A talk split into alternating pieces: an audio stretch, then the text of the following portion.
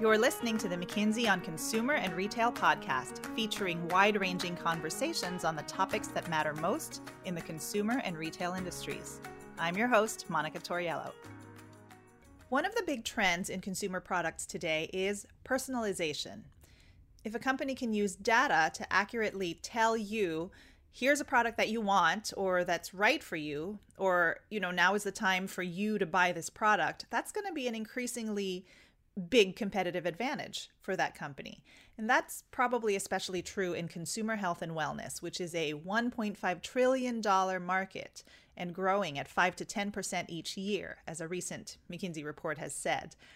Personalization is now becoming a differentiator in vitamins and supplements as well, which is a category within consumer health and wellness.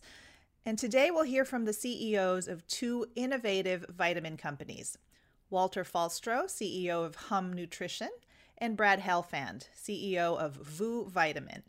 In separate interviews, Walter and Brad spoke with me and with McKinsey associate partner Sandra Veltering, who is based in Berlin and is one of the leaders of McKinsey's work in consumer health and wellness. Sandra, thanks for your time. Thank you for having me. Before we hear from the CEOs, Sandra, you've studied the consumer health landscape, and there are lots of startups out there. Why were Hum Nutrition and Vous Vitamin interesting to you? Why did you decide that these two were worth learning more about? It's exactly the point you, you mentioned in the introduction. It's the personalization aspect. As we also have seen in our Future of Wellness survey, that personalization is really a big topic for consumers across the world. And the consumers are really also increasingly willing to spend to share data. Um, as long as they see a benefit. And that's why I'm really looking forward to talk to Brett about um, the approach they have taken of personalizing vitamins. And in the Future of Wellness report, we found that consumers are increasingly looking for products which have natural ingredients. And we found that that Hum Nutrition is really focusing on that, and now is even also focusing on the sustainable packaging design, which like are two trends which we really see on the um, like increasing significantly in the consumer health and wellness space. So that's why we really are uh, excited to talk about, uh, to talk to Hum Nutrition. Yeah, so let me say a little bit about Hum and Vous. Hum Nutrition is a Los Angeles based company that, according to its website, offers clinically proven nutrients personalized to your goals. You may have seen it on the shelves of Sephora or Nordstrom or other retailers. It's also available on Amazon, and its products have colorful packaging, and cheeky names like Flatter Me, which is a vitamin for healthy digestion and a flatter stomach, and Gut Instinct for gut health. Um, on Hum's website, you can take an online quiz to get recommendations from one of Hum's nutritionists who you can then contact anytime. Vous Vitamin takes a somewhat different approach to personalization. Vous, that's V O U S, French for you, or the plural or formal you, is a Chicago based company that offers an all in one custom pill. So it's not a customized combination of pills, it's a customized pill. So Vous also has an online quiz, right? It asks you your age, body type, lifestyle, etc. And then based on the results of your quiz, the company can make a pill that you take twice a day that contains all of the vitamins that you need. So Hum and Vous, two different business models, one thing that Walter and Brad have in common is that they each had a personal experience that made them huge believers in their respective company's mission. So let's hear them briefly tell their personal stories. First, here's Walter Faulstroh talking about why he founded Hum Nutrition. Basically, you know, I struggled with acne throughout my entire adulthood, and I thought, you know, the older I'll get, the acne will disappear. And for those of you who haven't dealt with acne, it's something extremely painful. It's like emotionally scarring too. Like you really feel your confidence is not great when you do have these deep, um, you know, breakouts, but they're also painful to touch and all that. And they really prevented me from having, you know, I would say a comfortable um, like uh, being in sync with my skin and feeling good about myself. And for the company that we launched in the UK called VWater, we partnered with a very forward-thinking nutritionist who wrote a book about the importance of gut health and its connection to mental and in skin's well-being. And I thought it was really interesting Um, so we partnered with her on a formula, um, and she also helped me figure out my skin through changes in my diet. So there was a huge educational aspect. And I suddenly saw results. And when I suddenly saw these results, these results I've been trying to achieve over a long time of period by just having a healthy diet, including certain supplements and nutrients into my diet, my confidence went up, my skin improved, of course, but also my energy was higher. And I thought, you know what, maybe there's other people like myself out there who could benefit from an expert, um, you know, curated approach to skin health um, from within. And that's how the idea of Hum was born. And here's Brad Helfand on how he ended up at Vous Vitamin. My story mirrors so many consumers out there. I was the quintessential lost vitamin shopper, uh, overwhelmed in the vitamin aisles. Uh, my story is that I had gone to my primary care physician four years ago for an annual checkup, and uh, he told me, Brad, go get a vitamin D and a melatonin. I'd never taken vitamins as an adult, and I walked to my local pharmacy and walked the aisles and couldn't remember the dosage of vitamin D he wanted me to take, and couldn't recall um, whether I should be taking a multivitamin or an iron supplement because I am a vegetarian. And I just didn't know how to do it myself in those aisles. And I just started um, a research journey outside of that experience. I have 20 years in the healthcare industry. I've been a long-time healthcare consultant. And it shocked me how unnavigated the vitamin industry was. There was a company, a local to me in Chicago, where one of the founders uh, happened to be my wife's primary care physician. And when I got to know her and her co founder and the mission that they had started to uh, customize all in one supplements using data and data science, it invigorated me because so much of what I've seen in healthcare is a move from volume to value. And so much of what they were doing represented a new value based play in the industry. I see myself as more than a simple classification, let's say a man buying a men's multivitamin I know that there's the capability to do better. And when I met two experts that were really committed to that cause, it motivated me to, to take it seriously and reflect on, you know, is this the future of vitamins? And in my mind, yes, it was. So these companies both play in the same space, right? Vitamins and supplements, but their customer base is very different. Here's Walter describing Hum Nutrition's customers given that we did this all online, you obviously collect data then and understand who your user base is. So who is the Hum customer? I would say millennial and Gen Z. That's really our core demographic. Um, the majority of which are women. Again, that was a big surprise to me to see like how much of a split there is between um, gender. Um, but I understand it now that you know, especially in the US, um, the decision makers around health and well-being in many households are women.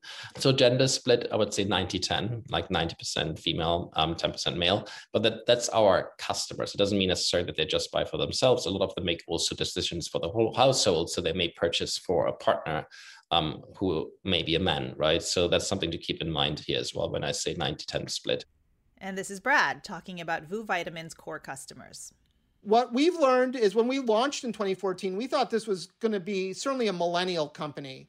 Millennials were going to be interested in personalized vitamins. Uh, today, what we've learned is many customers in our model are older demographics. We have many customers that are uh, Gen X and baby boomers. Uh, our core customer tends to be a 35 plus aged consumer. Older consumers may be taking handfuls of medications and have other chronic conditions they don't want handfuls of vitamins. The pill pack idea does not necessarily appeal to that customer of swallowing eight, nine, 10 plus pills and powders a day of different shapes and sizes. I'd say the older demographics too are very much uh, value conscious.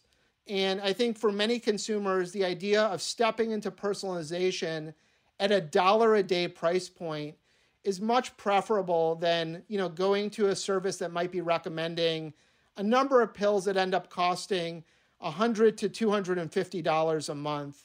In our case, part of that value proposition is actually reducing the number of pills and powders they take every day and lowering their cost in the category. Both Hum Nutrition and Vous Vitamin have seen strong growth. Walter said that Hum's revenues passed the $50 million mark in 2021 and Brad said Vous Vitamin has digitally assessed more than 100,000 consumers and has seen triple digit growth over the past two years. For both companies, online subscriptions make up the bulk of their sales. But both companies now also have a presence in brick and mortar retail.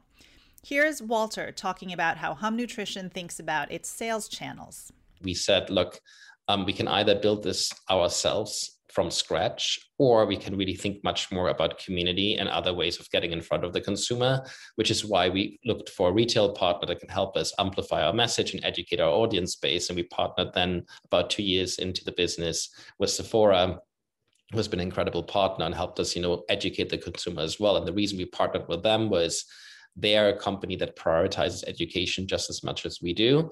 Um, obviously, they have a strong um, a very strong focus on beauty and um, there weren't many other offerings within that channel um, so you had a lot of room to build the category together and i think that was one of those big changes that we did do which really benefited not just that one particular channel but also helped you know raise um, the awareness across all touch points and helped us build the business faster than we could have by ourselves we decided to be very channel specific. So on our website, we only offer subscriptions. And on Amazon, for example, we target a consumer that is either a Prime member or it's not um, as you know i would say attached to a subscription as you know these other consumers so that's really the way we think about it you know every channel has its purpose and certain consumers want to buy your brand from their preferred retail partner and you want to make sure that you're supporting that as opposed to dictating where to buy your product and forcing that as for Vous Vitamin, you can't buy their products off a store shelf, but you can order them through in store kiosks. Here's how Brad describes it. We just uh, executed a partnership with the largest provider of in store digital retail kiosks in the United States. Uh, these are health hubs that can be found in pharmacies and grocery stores. And a large uh, pharmacy chain on the East Coast used those digital kiosks in the store to launch our personalized vitamin program, allowing a consumer to walk up to a kiosk near the pharmacy, launch our survey, find out their personalized results, and order a personalized vitamin subscription program through their home retailer. Um, you know, we think for the retailer, that's an exciting proposition because it allows them to keep that consumer in their ecosystem long term and manage them in an active way while they're on their vitamin product and communicate with them a long term. Brad and Walter then talked about sustainability, which, Sandra, as you said earlier, it's one of the biggest trends in consumer health and wellness. Here's your question to Brad.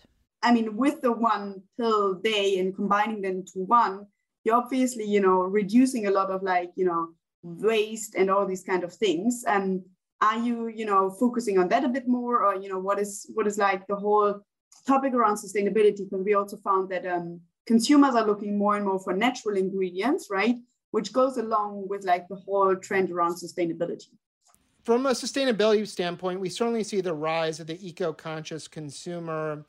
Um, and we see them being very vocal, uh, both to our company and other companies in the space.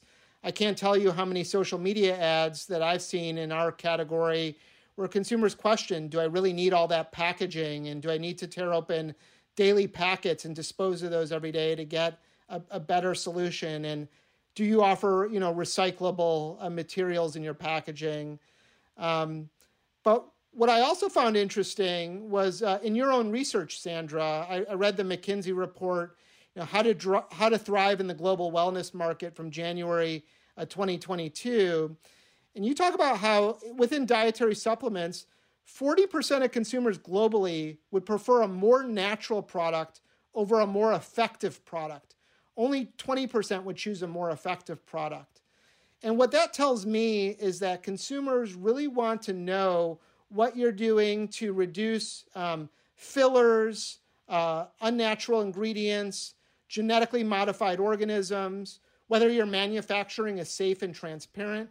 Are you working with good manufacturing practices certified uh, facilities? Are these pharmaceutical grade facilities? And so those are all questions that we try to answer for our consumers.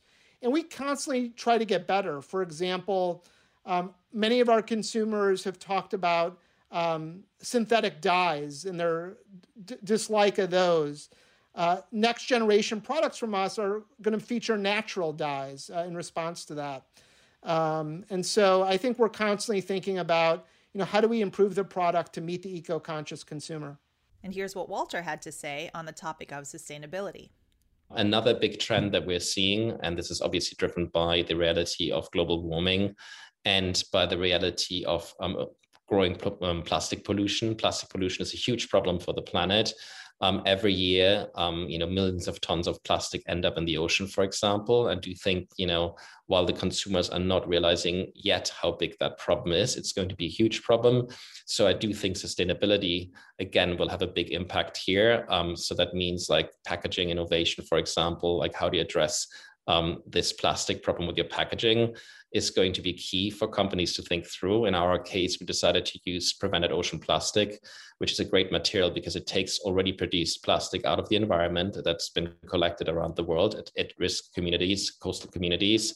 It provides a living to communities around the world for actually for recycling. And then you take that plastic and upcycle it into your own um, bottles, which then can be recycled over and over again. So that's one of those things that we think is a big, big trend going forward but also plant-based eat- eating, for example. Again, in association with global warming, I do think you know people really would want to, as you mentioned earlier on, and Sandra, um, I think natural ingredients are going to be keen, but also think like clean ingredients and also like plant-based ingredients will have a really, really big moment going forward because of the context um, and the challenges we're facing right now. Yeah, well, thank you. And um, the other question I have is like, what would you like to have known uh, when you started your business as an innovator, which you are aware of or which you know today? I think uh, one thing that I wish I would have known uh, earlier is that um, you know the value of combining uh visionaries and muscle in the market, and so um, you know I think we gravitated towards um, you know uh, building a, an offering around visionaries, but we've seen our competitors uh, have a lot of muscle and we know that it takes a combination of capital, innovation, market reach uh, to, to grow these offerings. And um, had we affiliated with that muscle piece earlier in our journey, uh, we may, you know, at this point be, you know, the top known brand in the category. Today, we're certainly um, still an emerging brand in the category. And I think, you know, that's one thing that we wish we had known. I think personally, one thing I wish I would have known uh, from a personal perspective is just the humility involved in starting a company on the bleeding edge of, the, of a trend and how much patience it takes to wait for the market to catch up to you. A small fraction of the market were getting their vitamins through e commerce and through subscription models. It's definitely accelerated the last two years, but we've been encouraging that direction in the market since 2014. And so sometimes you just have to wait for the market to play catch up and that requires a certain degree of uh, both patience and humility. And here's Walter's response to your question, Sandra, about a lesson that he learned. His answer really speaks to the moment that we're in, this sort of unique time in the business world and in history that we're all going through. I didn't know that you know building a brand will also include speaking to big moments that happen in society. What I didn't really anticipate were all these like you know things that suddenly are completely outside of health and wellness that had an impact on our business too and how to navigate those. And i think that's something that was really interesting um, over the past few years. Like take the pandemic by itself. I mean that's like right right there something like suddenly the pandemic hits um, a company. We're suddenly all working from home which has a huge impact on um, the mental well-being of individuals who have like anxieties um, you know collective anxieties that we didn't think we need to address I wouldn't have been able to do that without the help of like great coaches and our team who have great ideas. So I do think that was like a great moment to really bring alive how uncertain life is and like how quickly things change and having that agility to navigate those moments um, successfully is definitely something um, that I didn't anticipate when I started Hum. And finally, we asked Walter and Brad to predict what's next in consumer health and wellness. How do you see the market evolving then over the next 10 years? So if you would need to paint a picture for like the vitamin market in 2030, where would you see that? Sure. I mean, I do think like, you know, consumers want to shop the brand in many, many ways. So I think health and fitness is definitely a huge opportunity for us. We have seen there's a huge correlation between um, our consumer and the fitness consumer it makes sense if you think about it. You have a well-established fitness routine. Um, I do think you know you're also better in taking your vitamins by like incorporating those into your daily journey. So I think that alone provides a huge opportunity for the brand um, that we are looking into right now. going forward, I would I would say that um, mental wellness is going to be a big topic. Um, and why do I say this? I do think again, social media has had a big impact on people's, you know, emotional and mental well-being. Um, I think people's attention span are really, you know, shrinking as well. So I think cognitive performance is another area in which we think, you know, there's a lot of innovation. But then also I would say that, and I think it's something very interesting as well. Um, currently, we spend 97% of our health expense is done you know post disease right? So if you think about healthcare in general in the in the developed world it's all about treatment. Only 3% is um, spent on prevention. So i do think like you know what will really change the industry going forward is like the focus the shift from treatment to prevention.